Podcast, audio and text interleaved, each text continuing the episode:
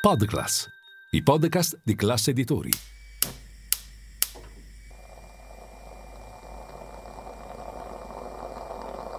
Buongiorno dal gruppo Class Editori. Io sono Massimo Brugnone. Oggi è mercoledì 7 giugno e queste sono notizie a colazione, quelle di cui hai bisogno per iniziare al meglio la tua giornata.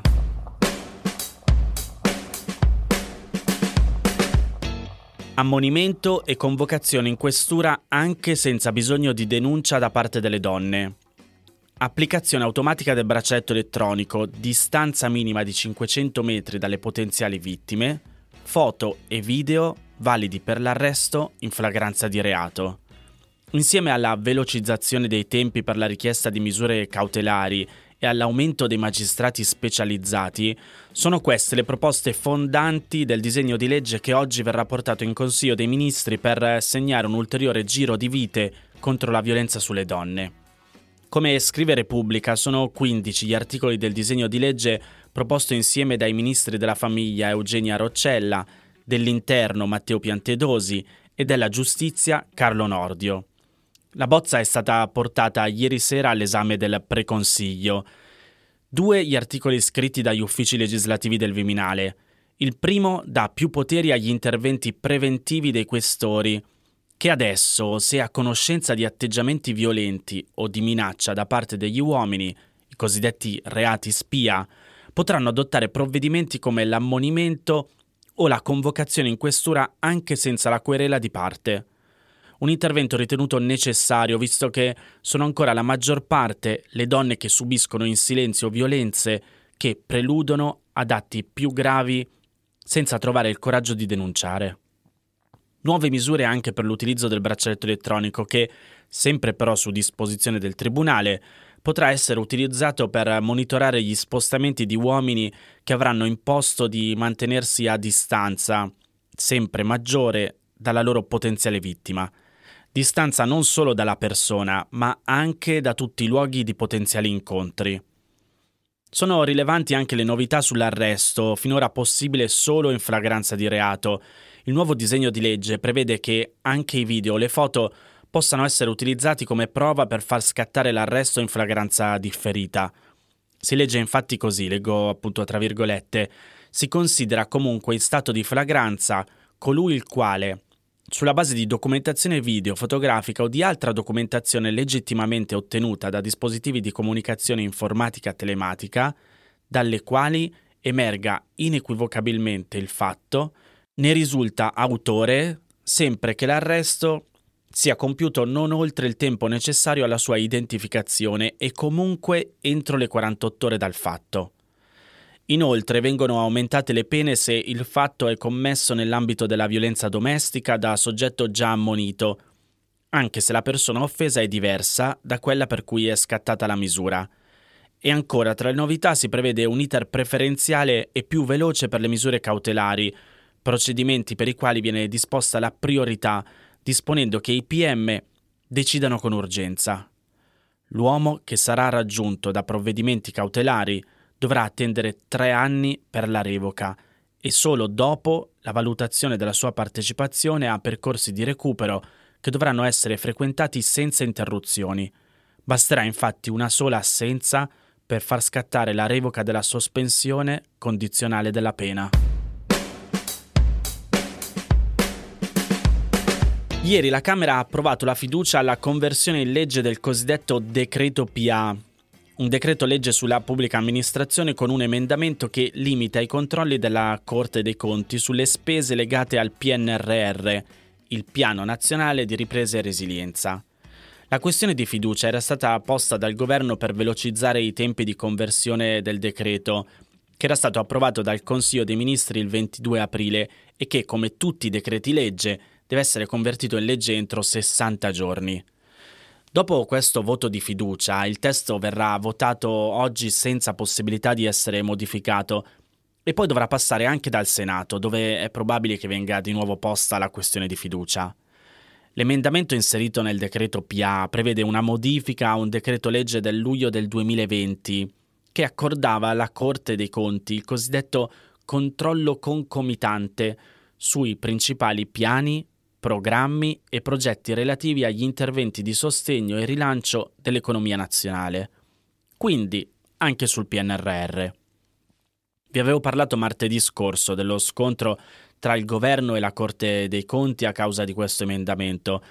Siccome però mi piace potervi dare più punti di vista, diversi, così che possiate farvi voi una vostra opinione, ringrazio Giulia che ieri mi ha scritto su Instagram segnalandomi un'intervista sul tema ATG Com di Sabino Cassese, ex giudice della Corte Costituzionale.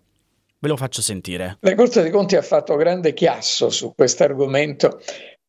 Primo, la Corte dei Conti continuerà a svolgere dei controlli sul piano nazionale di ripresa e di resilienza. Sono i controlli che riguardano l'economicità, l'efficienza e l'efficacia del piano e che poi conducono a delle relazioni semestrali della Corte dei Conti, di cui la Corte dei Conti ha presentato la seconda relazione nel marzo di quest'anno. Questo controllo rimane, non ci sono problemi.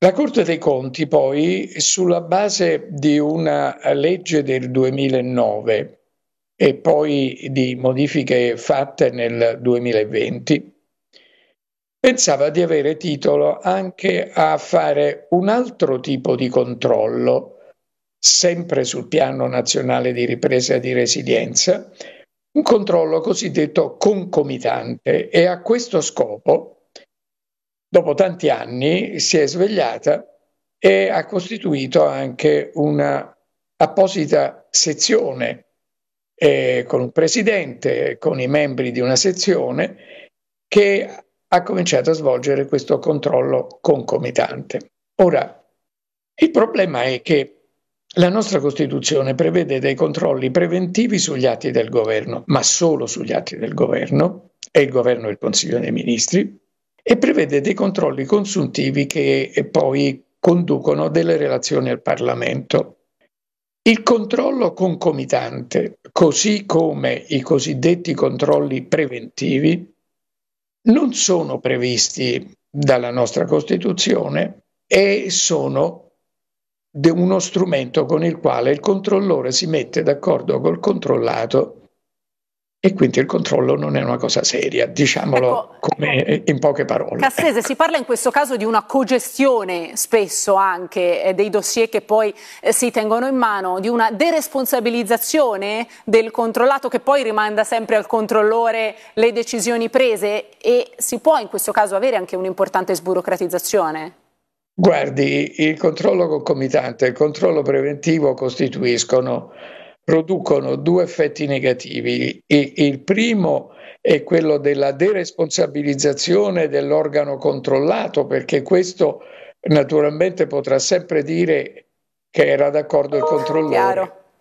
L'altro è quello sul controllore, perché gli fa perdere di indipendenza, perché a quel punto lì il controllore è corresponsabile per la decisione che è stata presa con l'organo di amministrazione attiva. Quindi è la cosa più disfunzionale che si possa immaginare. E questo è il motivo per il quale, da un lato, l'Unione Europea è perfettamente soddisfatta perché ci sono quei controlli che vanno fatti della stessa Corte dei Conti, che sono dei controlli ex post a consuntivo che comportano delle relazioni che la Corte dei Conti ha cominciato a fare. Dall'altro il governo ha giustamente escluso il controllo concomitante, e poi c'è il problema di metodo. Il problema di metodo è molto semplice. La Corte dei Conti è uno dei grandi corpi dello Stato. Certo. È possibile che uno dei grandi corpi dello Stato chieda al governo l'apertura di un tavolo di confronto? L'espressione tavolo di confronto non le ricorda, che le posso dire, l'associazione dei commercianti. Certamente, un'associazione di categoria, un sindacato, quindi sicuramente non un organo interno allo Stato. Abbiamo uno stravolgimento del concetto di Stato, che è una cosa gravissima, che dei magistrati della Corte dei Conti, come dire, stravolgano in questo modo il concetto di Stato. Essi stessi sono parte dello Stato.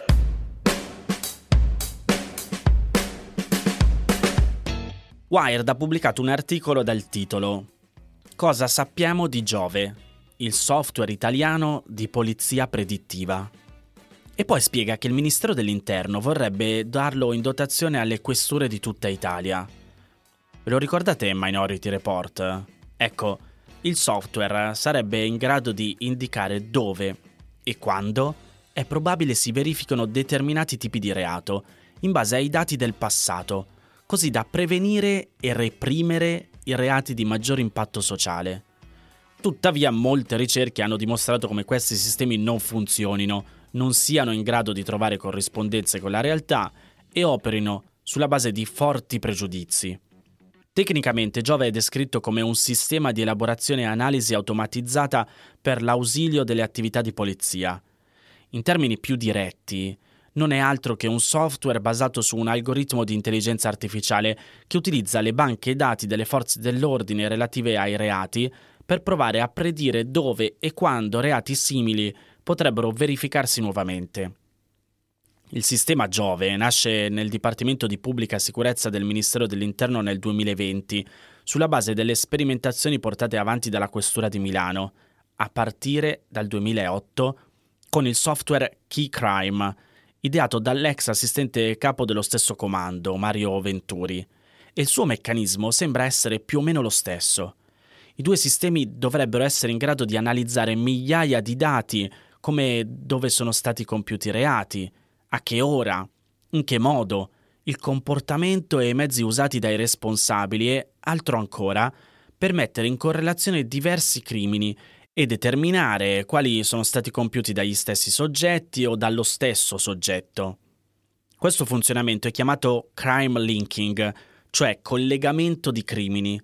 Diversamente dalla cosiddetta hotspot analysis, però, non va a segnalare aree con alta incidenza di reati, andando a criminalizzare le zone stesse senza risolvere il problema, ma punta alla ricerca di comportamenti ripetuti che possano condurre ai responsabili.